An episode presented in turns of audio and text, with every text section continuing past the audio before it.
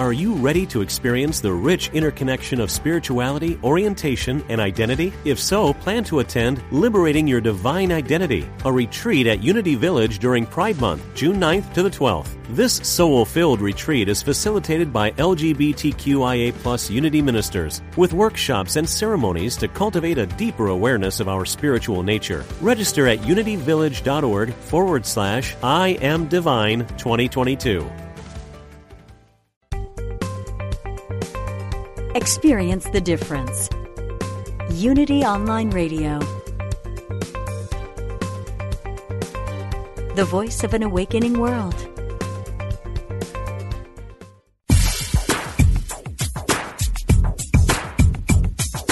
Welcome to World Spirituality, exploring the unity within all cultures and faith traditions, with your host, Reverend Paul John Roach. So, hello and welcome to World Spirituality on the Unity Online Radio Network. Yes, I'm your host, Paul John Roach, coming to you from a relatively mild Fort Worth, Texas for July 6th. It's, it's lovely out, out here. Hope you're doing well in your part of the world too. Today, we begin a two part investigation into uh, grieving, the grieving process. And I'm pleased to welcome the author of a wonderful book entitled Loving and Living Your Way Through Grief. Emily Thiroux Threet is, uh, offers a comprehensive guide to reclaiming and cultivating joy and carrying on in the face of loss. And as well as being a lecturer, an author, and a speaker, Emily has extensive personal experience in the grieving process due to the deaths of her two husbands, as well as uh, father, mother, aunts, uncles, and, and many friends. And I think most of us can empathize with this and, and recognize it also in our own life experience because loss is a, a, factor that's common to every single person on this planet. Um, she has co- created a unique program also called Writing Your Way Through Grief uh, to help others through the grieving process. Um, and we'll talk about that because there's many mentions of journaling and, and creating in, in, in, through words in the book. So it's a pleasure to welcome Emily Threet, hope I'm pronouncing it correctly, to today's show. Welcome. Thank you very much for having me. And it's threat, not threat. Threat. I'll take it, whatever. yeah, we, I had a friend once, a musician, who ch- pronounced it the, the the the way I said, and but I never can tell. You know, everybody's different. So, well, anyway, welcome to the show. We're, we're so glad you're here. Um, you believe also, you know, as we said in in the healing power of writing and journaling, and much of your pro- professional career has been, um, you know, helping people write, and that that influence goes through the book. What, why is it so important, do you think, to write things down, whether it's in journaling or affirmation or letters to people, whatever. There's power in it, right? I think it's great power, excuse me, in writing. I find that if I just think about things, I feel like they just bounce around in my head. sorry. Um, and when I write, I'm sorry. Let me get a little drink of water here. Yeah, sure. That's fine. Um, but when I just think about things that I feel like they kind of bounce around in my head and I they just get stuck there. But when I write them down, I can really um examine what I'm saying, examine what I'm thinking about and it kind of uh, makes them real somehow. And yes. like if I, if I I write that I'm happy, then I feel happy or I feel happier when I write that. And if I just think, oh, gee, I really would like to be happy, it, it's not going to happen. yeah, I agree with you. And and they say that you know you don't really know something until you write it down, right? You the, That's the very right. Ta- the very task of elucidating what you, what you're thinking is a learning experience, and uh, and can be powerful as a result. Oh yes, that's a beautiful way to put it and also letters. You know, in, in Unity, in our tradition, we we often uh, talk about writing letters that you may never send, but uh, are important. It could be a letter to God or a letter to uh, uh, you know somebody that's died, or or a letter to somebody maybe you have a hard time with, and you you want to speak honestly with them in a way you couldn't do face to face. But a, a letter can be powerful, right? Some people actually mail the letters, but other people burn them. You know, they they've written them, they've uh, they've understood the meaning, and now they release it through a you know a burning ritual or whatever. But letters are powerful in that way. Oh, letters are are a great way to use writing. I have in my past, if I had something that I was having difficulty dealing with somebody about whatever it was, if I wrote them a letter, generally I didn't send it, but by writing it, I figured it all out and figured out what what I needed to do with the situation to to make it better, make it whole. And in my when I work with people um, in my writing together through grief group, their favorite exercise is writing a letter to their loved one who died. They they really like that. They most of them hadn't thought of doing that before, and they find so many things come out in the process of writing that either make them feel good or that they realize that it's something that they need to deal with. And then when they finish writing that letter, I always have them write a letter back to themselves from the person they wrote the letter to. Oh, interesting. And that that's really powerful. I just uh, did that a couple of weeks ago when it was my husband Ron's birthday, and I, there were so many things that, that that are going on right now that I just wish that I could have a great conversation with him about what's happening in the world and in our country. And so I wrote all that in the letter. And then when I wrote the letter from him back to me, it showed me the significance of, of what I was thinking and what he, I'm sure he would have said. I, I think I knew him well enough that uh, these things just come out, and it, it really helps me put things in perspective. And the, the people in my groups, when they do that, they just love it. Yeah, I love that too. That's that's powerful. And you know, as we believe in unity, there is no time or space to spirit. You know, so and of course you're from the religious science tradition, which is you know very similar. Um, you know, we're we're always connected, right, to to our loved yeah. one. The, you know, the physical may be gone, but I don't think the the soul and the spirit have gone. Of course, then they're still with us, and and so we can literally commune in that sense. And this isn't sort of some woo woo, you know, psychic stuff. This is just um, the way the universe is built, right? That, that, that we are actually spiritual beings having a human experience and not the other way around. That's that's exactly what I believe, and that's why uh, this kind of writing, where where you're writing to somebody that that isn't here physically with you right now, it, it's so powerful because you. One of the, the things that people deal with in, in grief that's that's the hardest is the absence of that physical presence.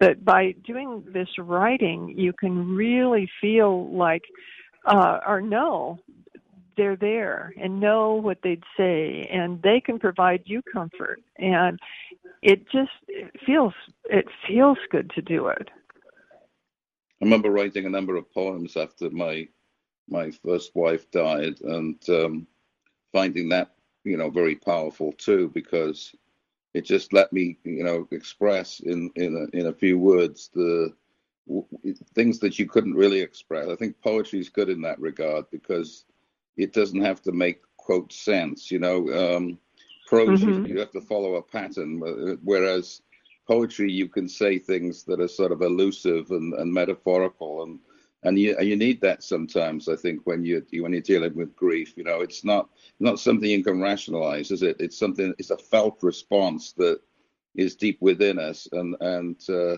you talk a lot about that in the book. You know that, that it's it's it's good to grieve. It's it's good to feel what you feel, and and it doesn't always make sense. You know, it, it, it to the rational mind, and that's not the point, right? It's um, there's a deeper process at work. That's right. Uh, I know uh, there's so much power in poetry, and a lot of times people don't think that they can write poetry, so they don't even try.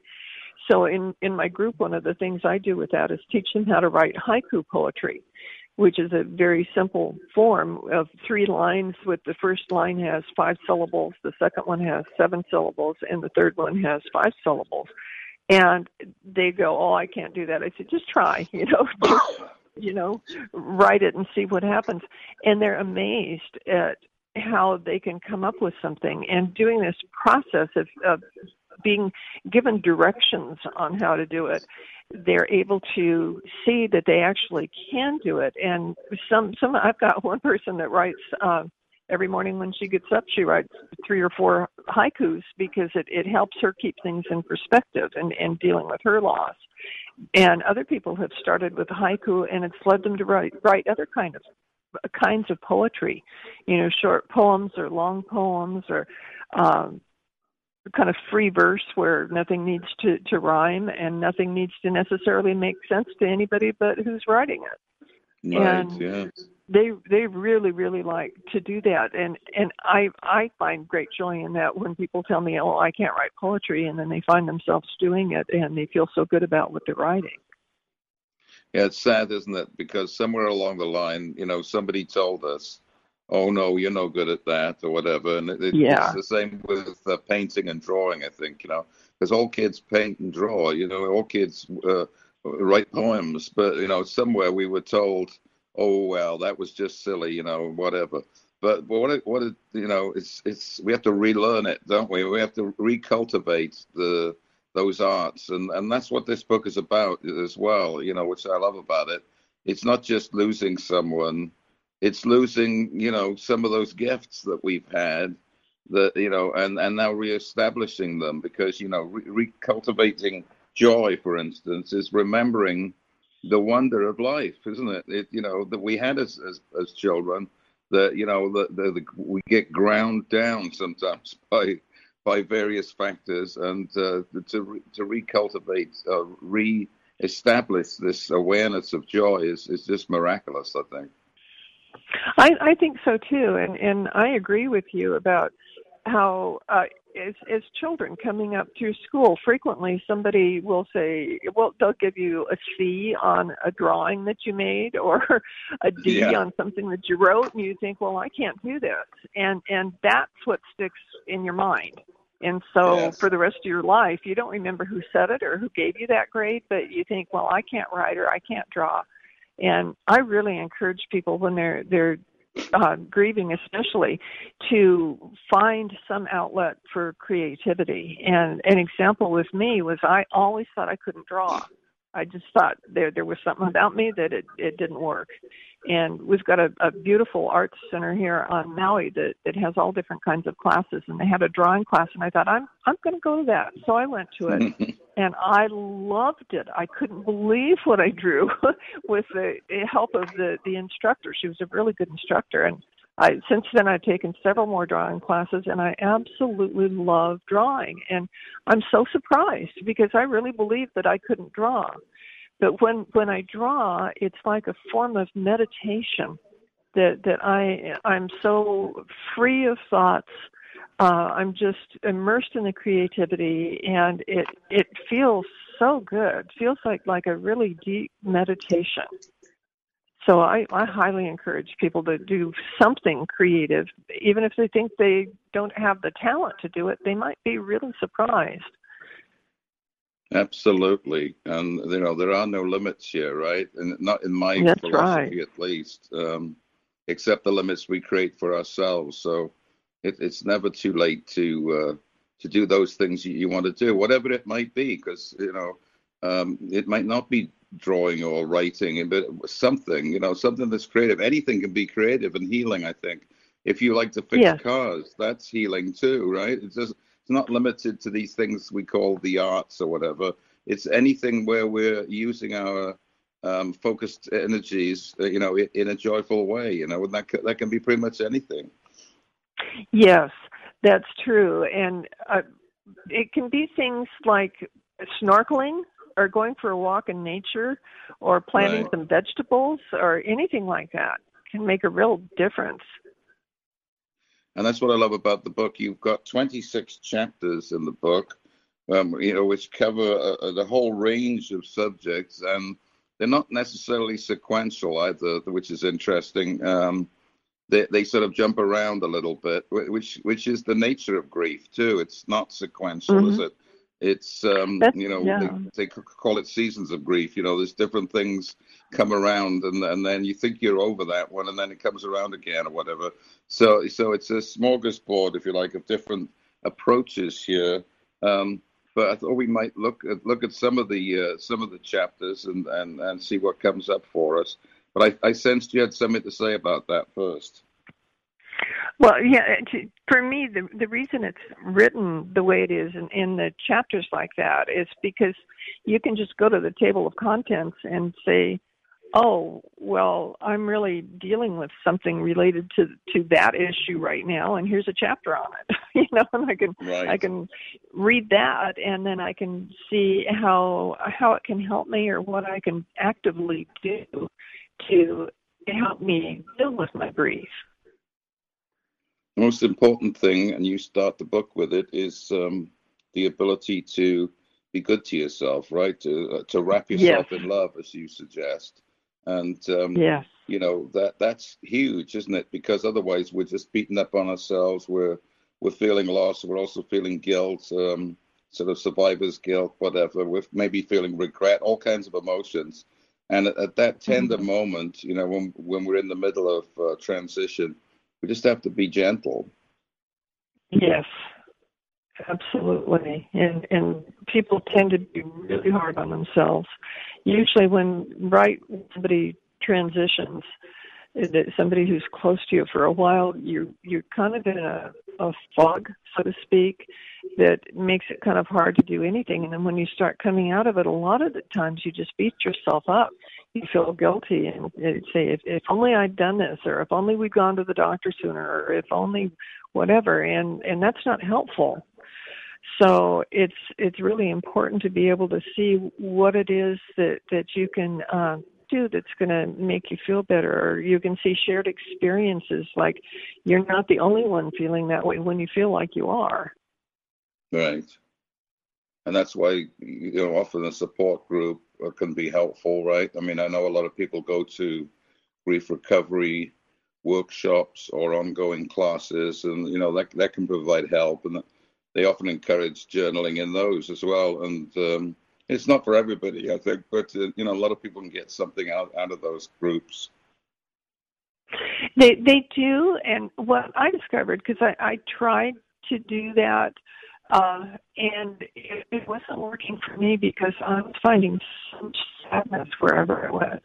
Um, Mm, the online groups, uh, the widows and and different grief groups that because there's a ton of them online now, and and the sadness I'd start reading what other people were were writing, and I I would just really uh, the sadness could be overwhelming, and I thought I, I've got to do things differently for me. I've got to look at things differently, and so what I've really been focusing on is how to uh, be happy and grieve at the same time, because I just believe that's that's vital, and I'm I'm in the process of creating a, a grief and happiness alliance where people will come together and uh, be comfortable in their grief, knowing that that the other people in the group are grieving something too, and and that they don't have to feel guilty if they smile or laugh or be happy, because a lot of times people think that they they need to be serious or they're somehow disrespecting their loved one who who's transitioned. And that's that's just not true. And it's important to um to to see the truth that your loved one would want you to be happy. Your loved one wouldn't want you to sit around and be sad for the rest of your life. My mom Right. did that. Mom and dad were married for 53 years. And when dad died mom didn't smile anymore. It, she i just the only after she was diagnosed with a brain tumor did she start smiling because I could see that she realized that, and and how she was thinking was, oh, good, I finally get to be with my true love again, and and she could start to smile. So I I just think this opportunity to have this human experience it's it's very important to enjoy it and to help others enjoy it too Yeah, and of course, there's some of the old Victorian values are still prevalent in our minds. You know, I'm thinking about Queen Victoria, who lost Prince Albert, right, and then dressed in black for the next 50 years of her life, you know, because she could yeah. never go, get over that that grief, or or Miss Miss Havisham in the Dickens novel, you know, who who wandered around the house in a wedding gown. Um, because she was jilted and uh, but couldn't get beyond that. You know that that's a terrible misfortune. I think when we when we get stuck in that moment of time and can never be free from it. But I, I totally agree with you about you know the guilt about laughing and having a good time because um, some people just don't find that acceptable. But I, what I found going through my grief with my you know late wife was that there were there were moments where I literally forget, you know, that she was mm-hmm. gone mm-hmm. and and would be happy, and then I'd remember, and and I felt terribly bad about it that I'd forgotten. Uh, but you know that's a natural process. You know the the mind can't hold on to it forever and I think the forgetfulness for a moment, you know, where you just go into another mode is is absolutely essential because otherwise you drive yourself crazy, you know, crying all the time. I, mean, I remember crying three times a day, you know, for the first six months after she died. And you know, it, it's fine to do that, whatever you have to do. But eventually, I, you know, said to myself, you know, I've got to move on here. I, I, I can still grieve. I can still feel sad that she's gone, but I, I can't live you know a miserable existence um, you know that that wouldn't like you said that wouldn't be doing a it would be doing a disservice to her to to feel that bad you know she wouldn't want me to do that absolutely that's that's that's just so true so you're a big advocate of prayer and meditation yes and um, yes as a means to center ourselves and uh, find the core of who we are i guess the the peacefulness even in the midst of trauma and difficulty. Yes, absolutely. I think it's important to um, establish some kind of practice that, that serves you the best. And a lot of times it'll evolve. You might start off with one thing, like you might just start off with meditation because you don't have to think about what you're doing and you know try to make it a certain way. You can just relax into the meditation so that you can find some peace. And then after you've been doing that for a while, you might want to add something to it. And so you could start journaling. Um, I know I'm I'm I'm pray all the time. You know, there's always somebody asking for prayer for something, and I just you know it's just kind of an automatic thing to uh, pray to support each other.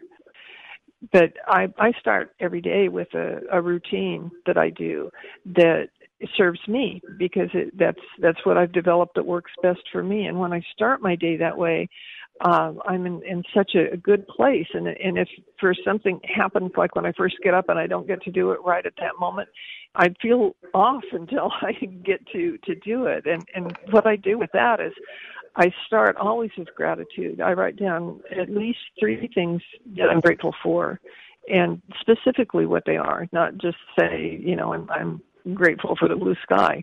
You know, go go further than that with each of, of the things that I write about gratitude, and then I write uh, three affirmations for me. And again, I'm specific. I don't repeat the same thing over and over every day, but I start three different statements with "I am." and fill in the blank. And so I, I can, between the gratitude and the affirmations, I can realize that I really am fine. You know, I'm, I'm living a good life. I'm in fully um, loving unconditionally. And it, it doesn't have to be a romantic partner. It's my friends, even people that I don't necessarily know. And then the, the next thing I do is write down what my intention is, and that that helps keep me focused. Uh, for instance, last week I, I realized in, in writing my intentions that I've been really busy with promoting my my book, and I had gotten my life kind of out of balance. And is when I realized that, I thought, oh wow, I need to pay attention to this. As much as I loved my book and love to promote it, there's a whole lot more to life. I, I have to have balance in it. And when when I realized that, I could act on it. And I'm not sure I would have realized it or realized it as soon as if I hadn't been writing about it. And then I, I finish that practice in the morning with writing down something that brought me joy the day before. And remembering that, that there always is something in your life that's going to make you happy. You might have had a bad day, but there was something that was beautiful or good or made you smile or what whatever it is. It might just be talking to a friend or listening to some music that's that's your favorite music or drawing a picture or writing something whatever it is recognizing that joy with you know you have your gratitude your affirmations your intentions and your joy. What a great way to start the day. And, and after i do that or sometimes before i'll meditate. And that just gets me so centered so that that i can just when i'm finished smile take a deep breath and go about my day very positively Sounds wonderful advice. Uh, uh, absolutely great. And I, the thing about gratitude is infectious. You know, once you start, oh, you, yeah. you can't stop, right? And it's hard to get it going yeah. sometimes because that old curmudgeon gets in there and says, you know, oh, I don't want to do a gratitude list. I don't know. That sounds yeah. too, you know, yeah, Pollyanna. But once you start it, it's it shifts your whole consciousness, doesn't it, into you know the moment. Basically, you're you're aware of all the things around you that are pretty amazing. At least I do. That's that happens for me. Is you know we're given a God is profligate, if you like. You know the universe mm-hmm. is is abundance, isn't it? It's it's got so much that's around us at any given time. You know, and you start counting that and being grateful for it, and you realize, gosh, there's there's more and more stuff to be to be thankful for. You know, the simplest things too. You know, it doesn't have to be a big thing, right? But um, it, you know, it's it's it's wonderful to be in that consciousness because it does transform. I believe it does shift our our being in a different direction.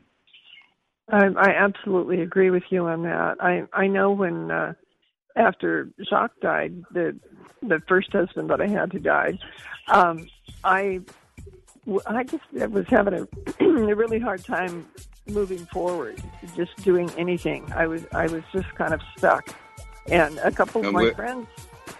I'm sorry I had to interrupt you. I, I, we have to take a break. I'm hearing the music oh, there. Okay. I'm with Emily. We'll come back in a second on this wonderful show. Join us in a couple of minutes after these messages from Unity.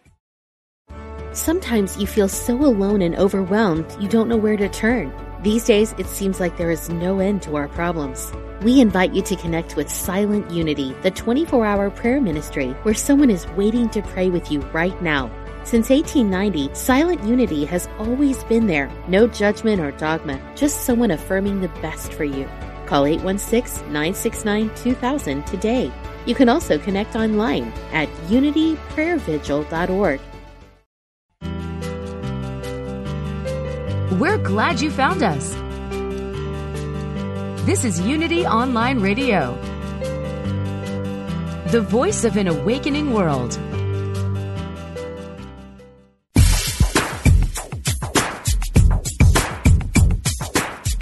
We now return to World Spirituality with Reverend Paul John Roach.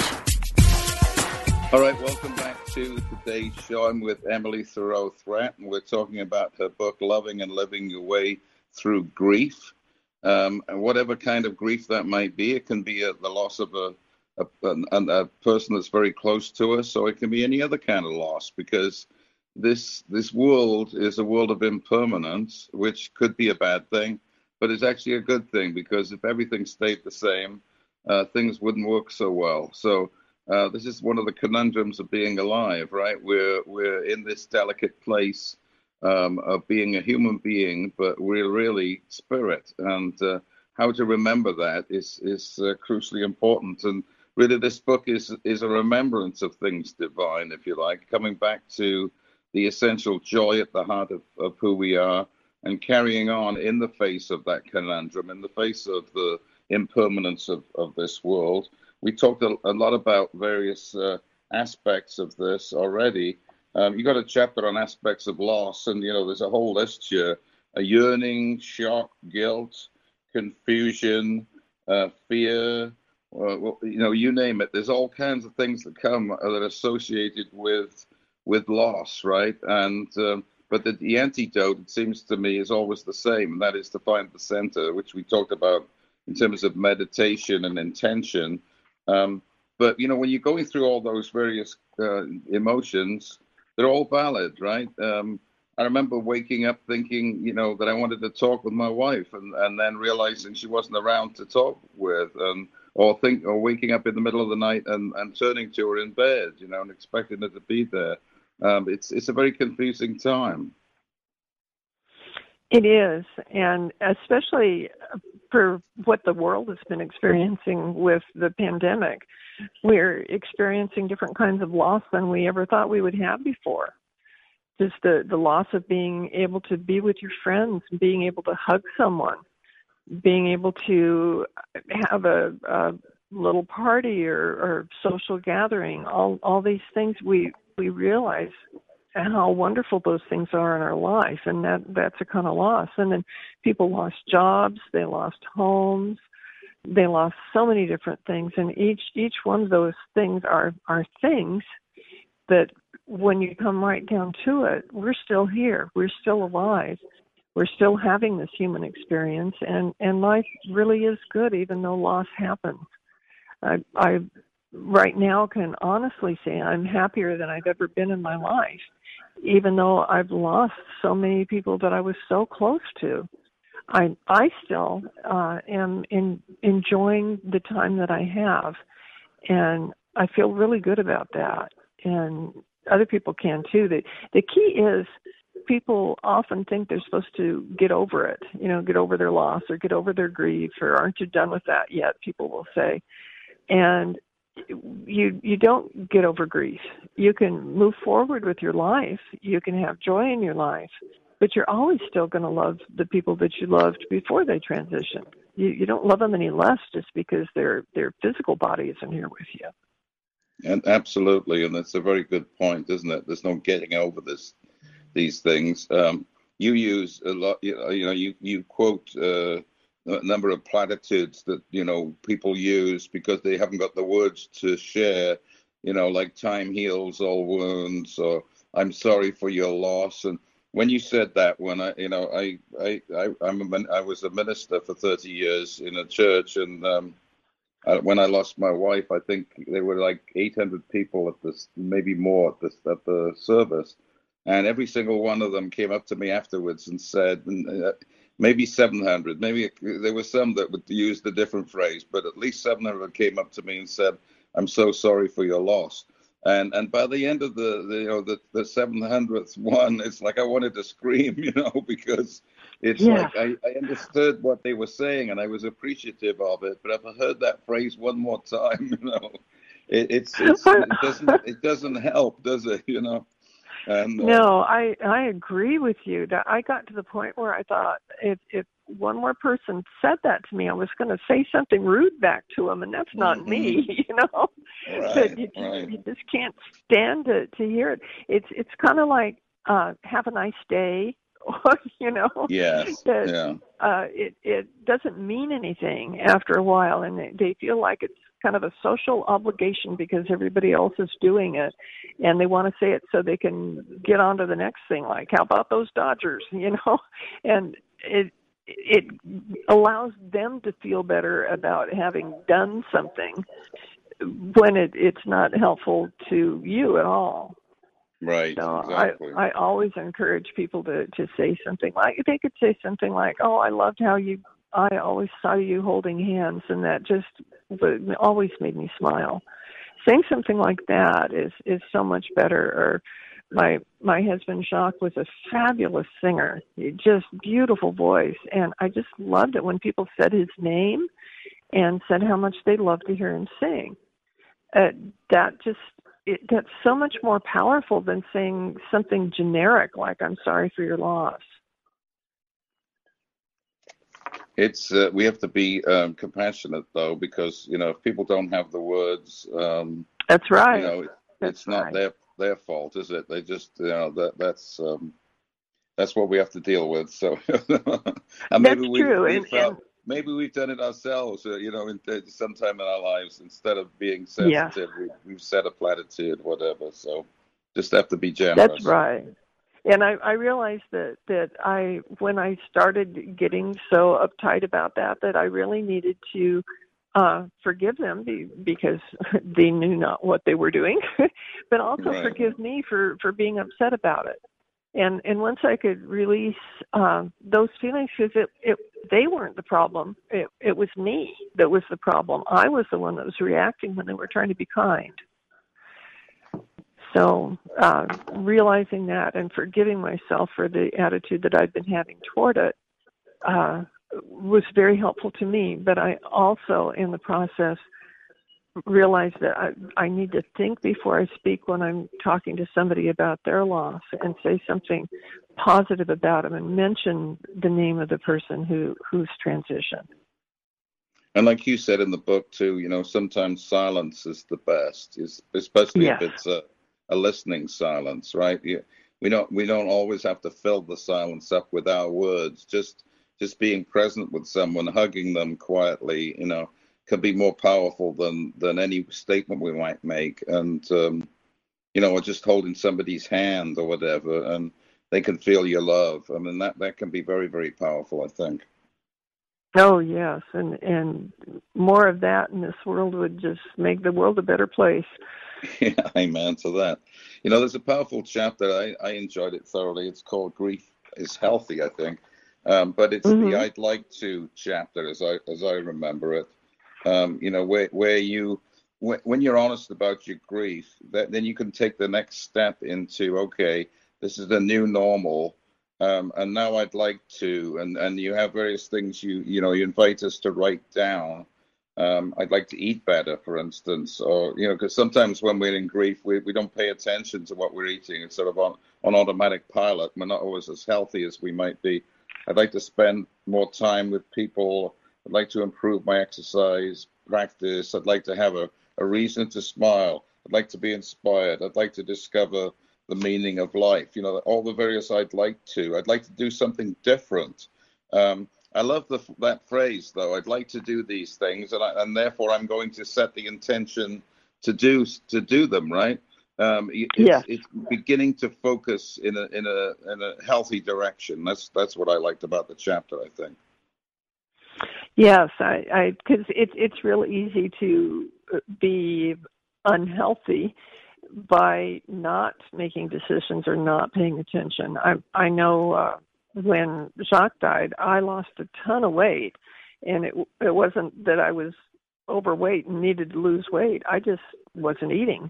I just wasn't focusing on it. I wasn't hungry. I didn't think about it. I wasn't having to uh fix meals and so I just didn't. And it, I finally woke up when I was realizing how how weak I was feeling and how I wasn't able to like even go for a walk because I'd get worn out because I just wasn't giving my body the fuel it needed to survive. And that was kind of a, a wake up call for me that it was important for me to take care of myself because I'm the only one who can. Absolutely.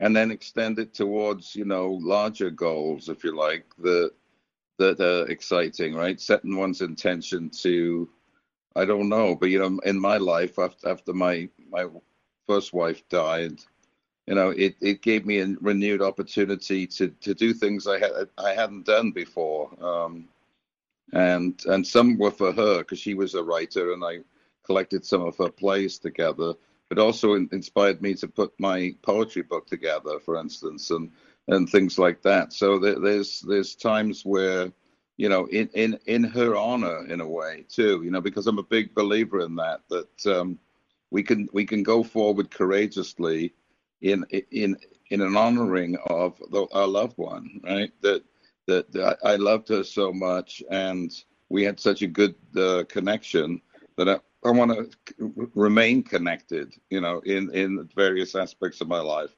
And if I give in to grief or to the, you know, the ultimate sadnesses of of, of loss, then I'm not really honoring the the, the highest and best there. So it, it's it's really an honoring when you move forward.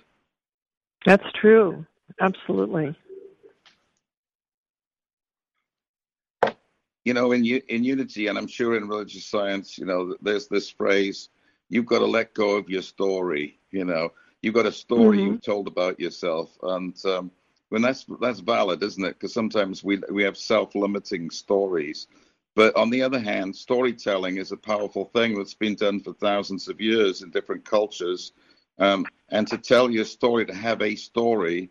Uh, you know, can can elucidate a lot of things. A myth is a story, if you like, uh, that that shows profound truths. And and you suggest we we tell our story, right, about our mm-hmm. loved one or about our journey or whatever. And and I think that's powerful, isn't it? When we when we have we're not limited by that story, but it, it's it's something that we put together that makes sense to us and and hopefully can you know help others sometimes if we choose to share it or definitely is helpful for ourselves so that's what you're talking about right in creating the story that that's true. I, and I know with me, I found that the the more I told my story about something, the shorter it got until it got to the point where it had done its job. I didn't need to to hold on and keep repeating that same story over again. And when when Jacques had his first heart surgery, it was such a shock that it was going to happen. When anybody had asked me, I would tell him every detail about what happened during that process and they would kind of smile and nod but i i got to the point where i realized they didn't really want to hear all those details. And i could make it shorter and shorter until finally i could say well he had seven bypasses and he survived and he's he's healthier now than he has been and i'm grateful. And that so my story evolved. It was going as it was going along until it became um, the best it could be. And I realize now that uh, with my husband Ron, when sometimes I would start on a story about something, and he'd look at me and he'd go, "Now, how does that serve you?" and I go, "You're right." And once I started paying attention to that, if if I am telling a story that's not going to help somebody else and it's not going to help me, then I don't need to say it because it doesn't serve me. There's an old uh, Bruce Springsteen song that says, you know, let's hope we don't become boring old people, you know, talking about the glory days, you know. and uh, yeah. there, there's a tendency to do that sometimes, you know, to and and that is it is boring to others because we, we, don't want to hear the same old story. My uh, my grandfather, you know, became um, quite ill at, the one point in his life, but before he he it deteriorated. He he was a storyteller, but you know, he, he, he, the family had heard all the stories, you know, 12 times before. They were wonderfully told. They were fantastic stories, but you know, it doesn't matter how great they are if you've heard them all before. But he, he just loved to tell those stories. Um, but so yeah, we, we don't want to bore people, you know, stiff with it. We're, we're talking about a healthy way of um, you know, encapsulating something eh, you know important for us. And I, and I, like mm-hmm. I said, I, the Bible really is a book of stories too, isn't it? You know, it, it's yeah. Um, it's a wonderful you know storybook of of um, eh, all kinds of human and spiritual psychology, and that's what makes it a wonderful wonderful thing. I think. Yeah. So another chapter is called accepting invitations. What do you mean by that? Oh, that was a good one for me. I, after Jacques died, I had been sitting by myself. I I would go to work. I was uh, teaching writing at the university, and I would go do that, and I would come home and I would sit. I I would read some. I would sit outside some, and I just wasn't doing anything. And New Year's Eve came, and I thought, I've got to make a New Year's resolution that is going to help me, that's going to work for me. And so I, I just prayed for inspiration for that. And what came to me was to accept invitations. And I thought, well, this is ridiculous. Nobody's inviting me to go any place. They they were all, you know, once you're not a couple anymore, you don't get invited to the same sort of things. And I thought, okay, there's a reason that this inspiration came to me, so I'm just going to go with it. And as soon as I committed to accepting invitations, they started flowing in. And I had some of the most wonderful experiences of my life by saying yes. And I'm, I'm so grateful I did that. I, I the first thing that, that happened was I got invited to be on the editorial board for the newspaper. It was quite a large newspaper, and it was a, a one year term and it was fascinating and i met so many people and it was just great and i had other things like i got to be the nurse on a bicycle race across america i got to invited to go to south africa with friends I eh, was invited to create a film festival. It was it was like every time I turned around, somebody was saying, "Can you do this?" And I say yes. And each each event led to another bigger more beautiful event. And i felt like i came alive again. I i was got up off my couch and i was living.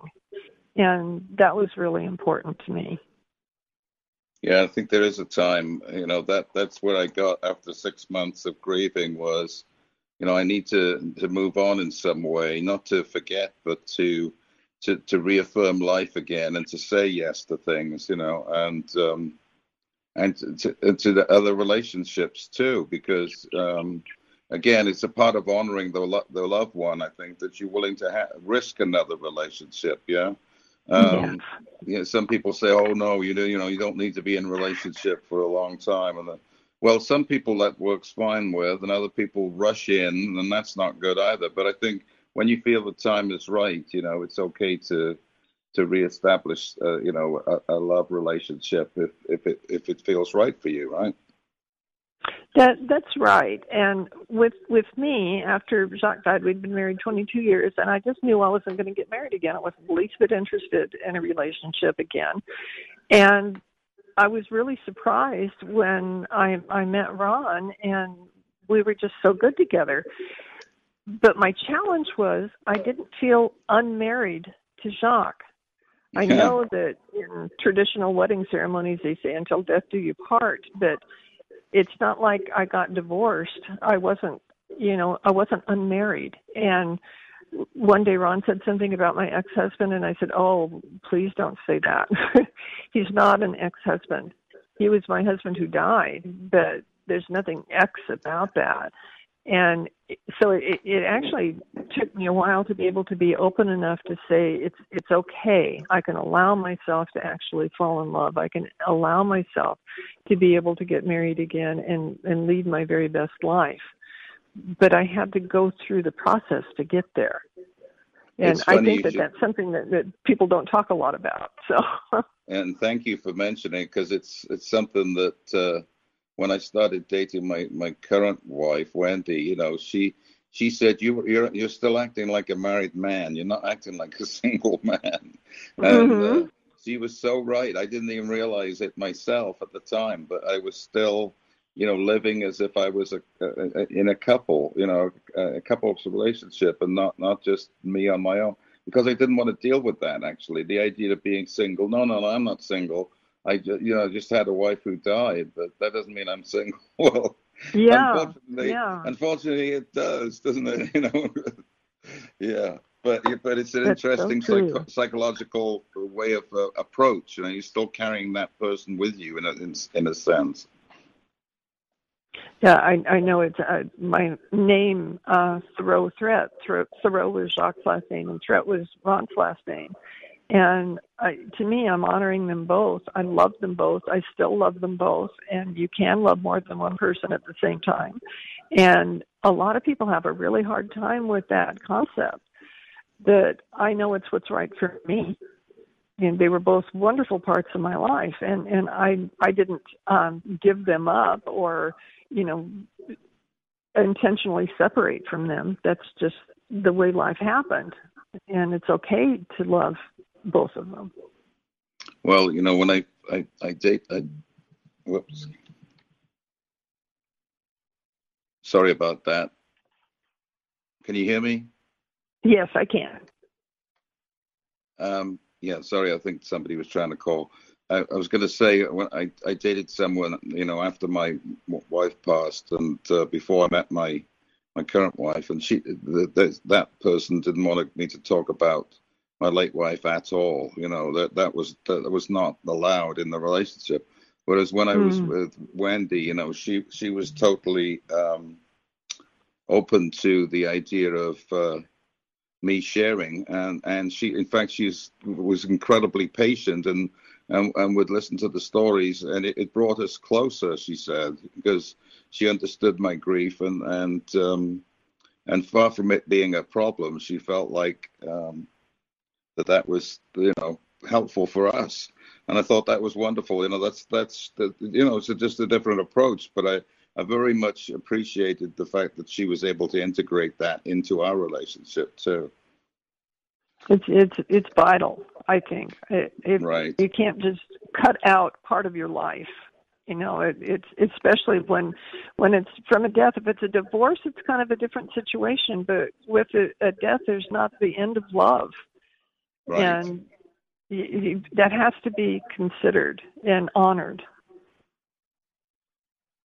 I agree completely. Um, let me tell people about next week's show, and then we'll have a couple of minutes left to to talk about something that you would like to you know share that we haven't covered yet. Okay, to, to tell okay. our listeners. But let me tell you about next week's show. Next week, uh, social worker, lay Buddhist chaplain, and author Claire B. Willis joins me in this in the part two of our uh, investigation, if you like, of, of transition and grieving. And her book is called Open to Grief Finding Your Way from Loss to Peace.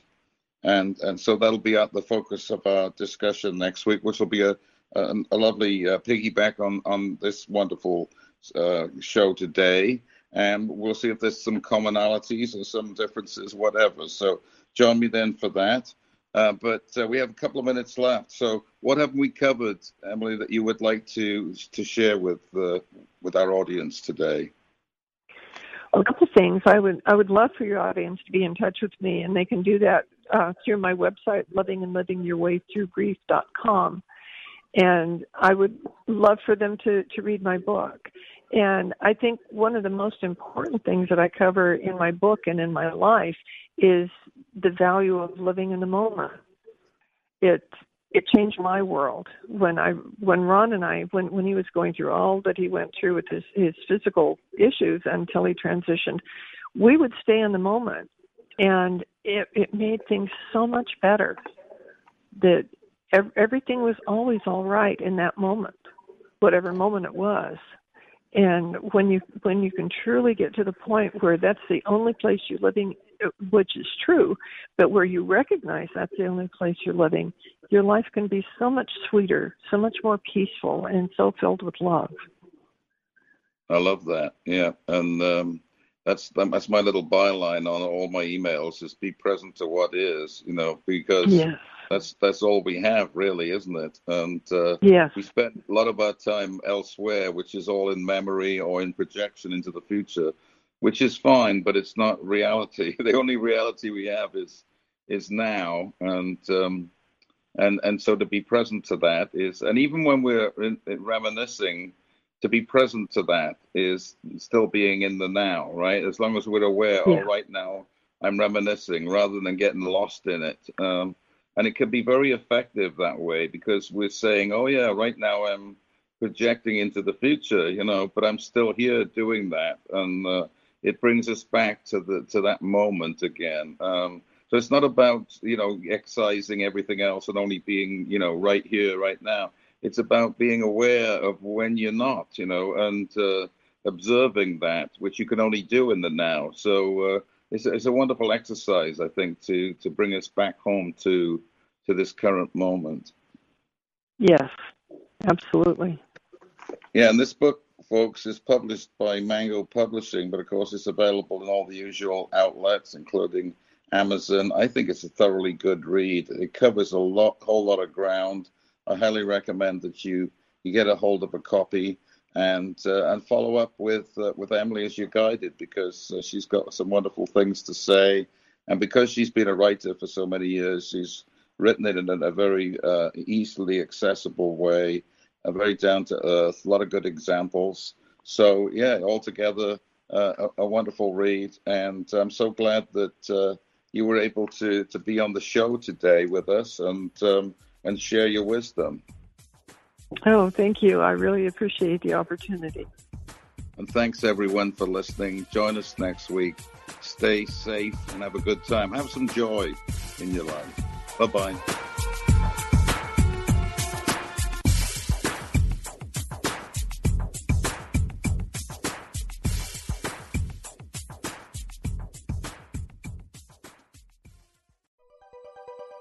Thanks for listening.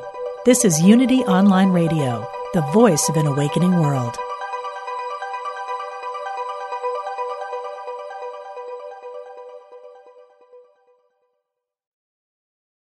Are you ready to experience the rich interconnection of spirituality, orientation, and identity? If so, plan to attend Liberating Your Divine Identity, a retreat at Unity Village during Pride Month, June 9th to the 12th. This soul filled retreat is facilitated by LGBTQIA Unity ministers with workshops and ceremonies to cultivate a deeper awareness of our spiritual nature. Register at unityvillage.org forward slash I am divine 2022.